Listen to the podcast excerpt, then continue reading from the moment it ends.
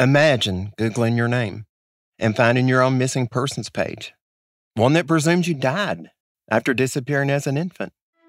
This actually happened to Steve Patterson. And then I searched my name and found the missing persons report. And the next thing he did was call me. He picked up the phone. I mean, it was just one in a billion, I guess. I said, I don't blame you if you don't believe it, because this is, sounds crazy. But it didn't sound crazy to me. I've been looking for him and another missing boy in Steve's family for decades. Steve calling me out of the blue was only the first part of this unbelievable story. Because right around the time he was born, Steve's birth mom married a serial killer. This man was like a buzzard that circled the whole family. And he kidnapped Steve's sister when she was just six years old. And that's when he took her, and that was the last time that she was seen. If I'd have went with him, I wouldn't be here. We started tracing the wreckage of this serial killer through his blood relatives. Steve was just now discovering, at forty-nine years old, all the kin he didn't know, like the mother who gave him up. Well, did you find Steve? And they said, who's Steve? And sisters who wanted Steve in their lives. Like, I, I'll keep saying it, I just, I want to hold him. He's my brother.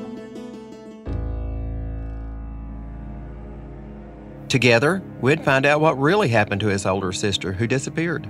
I had thought he would take care of her. He just wanted her. I never thought it would be the nightmare it was. And we'll hear from the investigators who unraveled the case.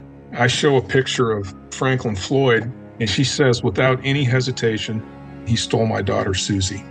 Suddenly, Steve had a lot of new people on his birth mother's side, and a lot of heartache, too. It was a very big deal. It changes a person when you find out so many crazy things. And he found common ground with long-lost sisters. She'll tell you like it is, too, now. She don't sugarcoat anything. I thought I'd connect Steve with his birth family and be done. But then, I fell down a rabbit hole with him. We're F B I agents. I said, I've reopened the investigation. And he looked at me and says, well, I'd appreciate it if you'd close it. I'm Todd Matthews from Revelations Entertainment, First and Last Productions, iHeart Media, and Neon Hum Media. This is Hello John Doe, a sleuth, a family, and a serial killer. The story of a family torn apart by tragedy and my quest to bring them back together. I suspect many people go their whole career and would never have anything remotely close to this type of case.